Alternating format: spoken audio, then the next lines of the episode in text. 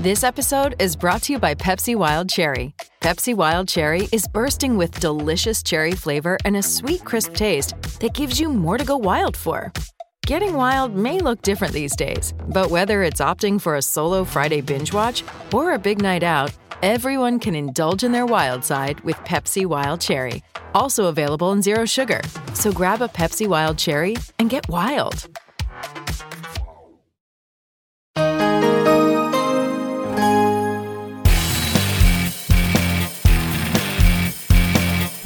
I'm Bob Brill. He's Eric Kramer. Welcome to Kramer and Brill, an NFL fantasy football podcast.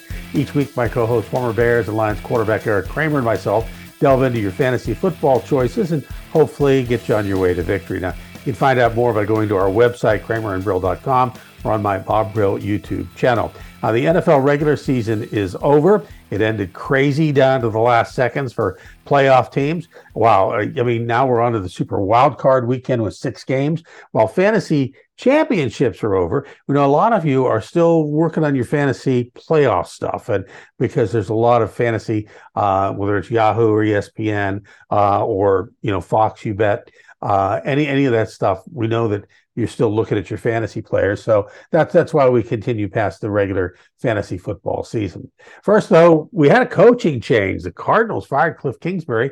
They finished well out of the running. There are going to be a lot of interviews for lots of open jobs. Your thoughts, because there's been more than that at this point. Okay, so the first name I saw regarding this now vacant uh, Cardinals head coaching vacancy is Lions offensive coordinator Ben Johnson. Uh, and if you've watched them at all this year, this is a ridiculously high octane offense. And if I'm Arizona, I just whatever here, here's the here, here's the contract. You name the price, we got you. And then don't forget about Lovie Smith, who also just got fired. Um, and so Houston's going to be looking for somebody. Um, Indianapolis, they've promised to consider candidates other than current interim coach Jeff Saturday.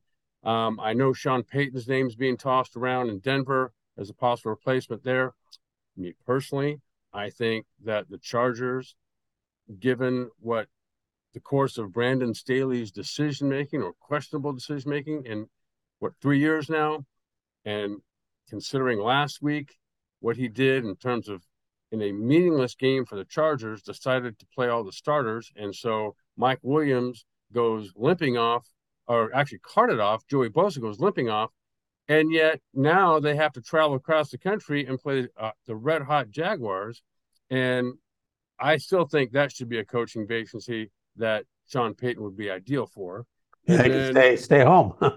yeah, and then the other thing, the other guy that to me needs a job tomorrow, head coaching wise, is Eric Bieniemy, and I yes. know I have a feeling that uh, uh, Josh McDaniels is going to return in for the Raiders, but I think that would be prime because that would be two two games a year that he'd get to play his mentor and Andy Reid and get to a lot of play a lot of the players he's coached uh, play against him that he's coached uh, is you know offense according of the Chiefs. So I just think that um, you know there's obviously another you know several jobs that are coming open potentially. But um, anyway, that's my thoughts on at least a few of them. Well, Brian Flores is another one. Uh, we know that uh, the, the, Steelers have been asked uh, for permission to allow him to talk to people. And of course, when they hired him, they said they knew probably in a year he might be leaving for, uh, as a head coach, and that was a classy thing to do. So I expect him uh, to at least get some interviews. I don't know if he's going to get a job, but uh, he's also in the mix. So well, I know one coaching position is not open, and that you're you and all the other Steeler fans are relieved to know is that Tomlin has kept the streak alive again. Yes, and uh, and even though they didn't make the playoffs, I just think that, what a great close. What a three great points, job! Three he, points. Right? What a great job he did though after the miserable start, injuries yeah. at quarterback, TJ Watt goes down, and then here they are, one of the hottest teams in the league right now.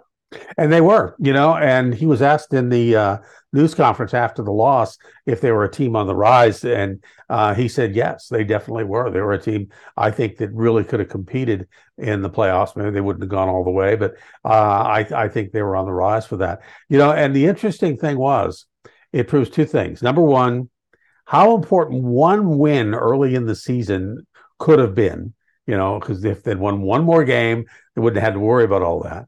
And there were some close ones. And the other thing is, a lot of the players are now talking about how they love Matt Canada.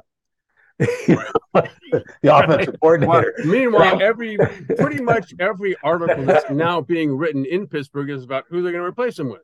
Yeah, and, uh, you know, and and the thing is, he did open up the game down the stretch, you know, but um, and I don't know why the game didn't get opened up beforehand. You know, we're not seeing stuff from the inside. Maybe there's something he didn't feel comfortable with. I mean, I'm still not a big Matt Canada fan. Um, it just it got better toward the end, but I think there was a lot that was more players and head coaching that got them to make that team better. I, I agree with you. I think TJ Watt getting him back was yes. Can't overstate how important that was. Uh, and then the maturation of Kenny Pickett.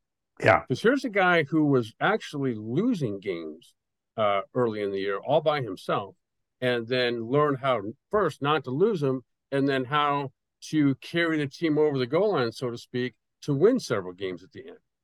And they were, and the fact that I think at one point he had four uh, games where they won on the final drive, but he only had five wins.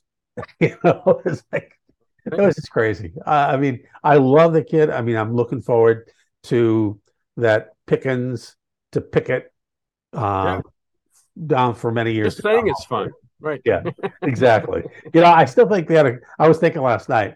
Uh, I think I'll design something that says Kenny Cool with a K, cool spelled with a K, and have a picket fence that the picket fence is gold and Kenny Cool written in black that work? It's a picket fence, you know. Yeah, trademark it exactly.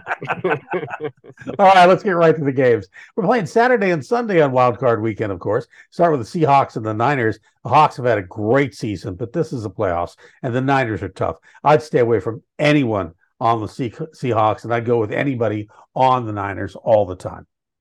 I don't care who the Niners play. Uh, no team's getting in their way, to me, of advancing to the Super Bowl in Arizona. Kenneth Walker, Geno Smith, everybody who they can put up there, they're playing the number one defense in NFL, and it's the playoffs. And so, on um, conversely, though, the Niners are just as hot offensively as they are stout defensively. And so, if you've got a 49er as red hot and as red 49er hot as they are, I would play them. Chargers and Jags, Mike Williams, we mentioned, uh, only question mark for the Chargers, but the rest of the cast is kind of solid. I really like Trevor Lawrence in this first ever playoff game and Kirk Etienne as uh, well. I think they're solid picks.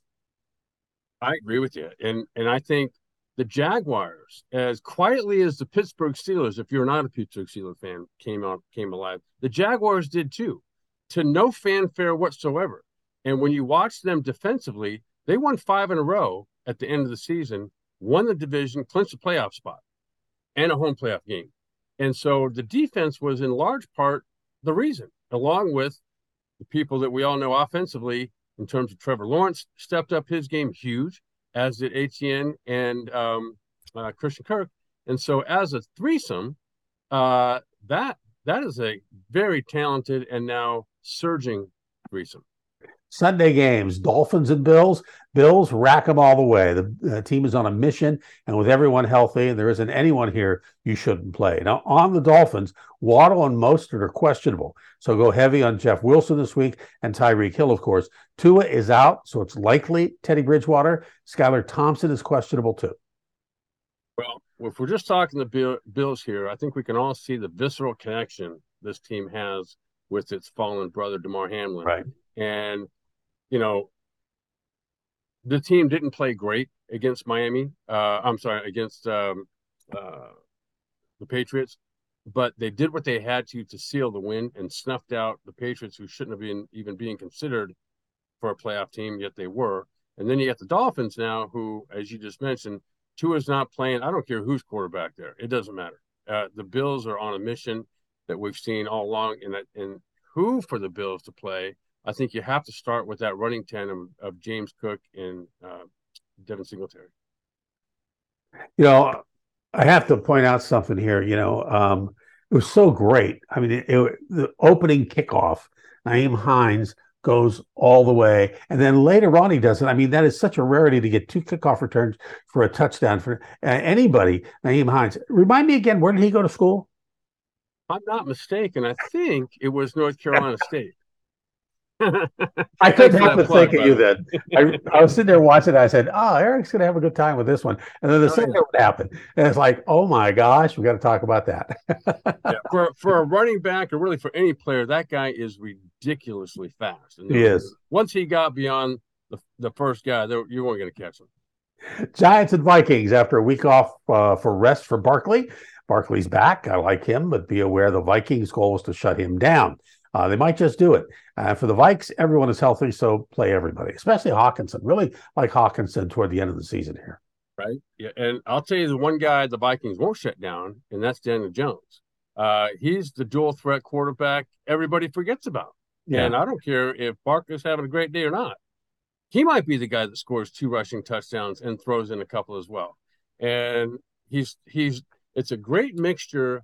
Now Barkley's had a week of rest. It's a great mixture of him at running back, um, and then Daniel Jones at running back slash quarterback. Uh, and he's throwing play action passes to nameless tight ends and receivers. And so I think the two of those guys, though, I think for the for the Giants will go off. Ravens and Bengals. Ravens are just not good enough to beat the Bengals, and the Bengals are solid. There isn't anyone on the Ravens I think is worth starting. And the Bengals, they're at full strength. I'd start just about anybody there.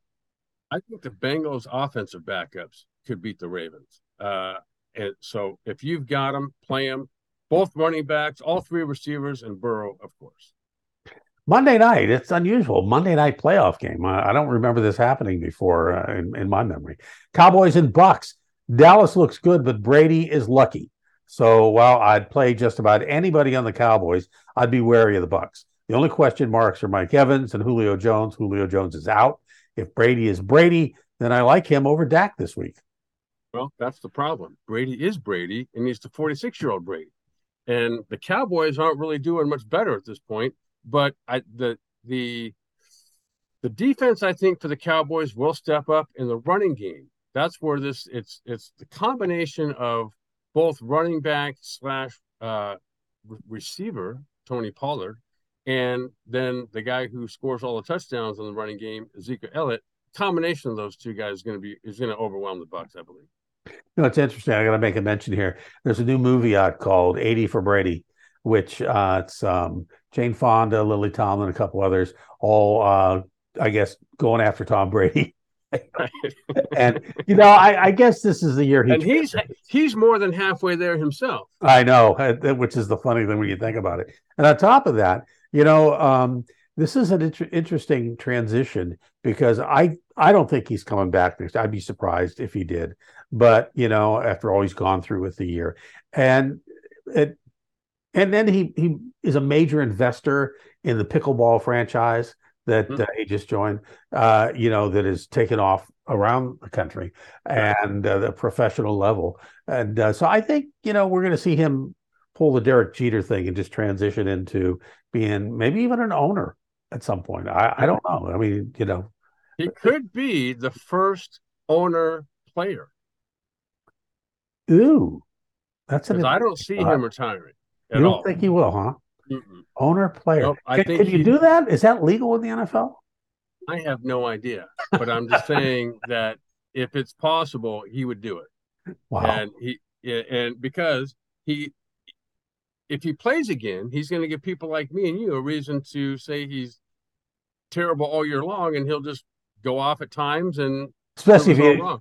you imagine if they if they win the Super Bowl this year. Oh my gosh, I don't even want to think about that. all right, there you have it. Another edition of Kramer and Brill. Find out more by going to our website, kramerandbrill.com or my Bob Brill YouTube channel.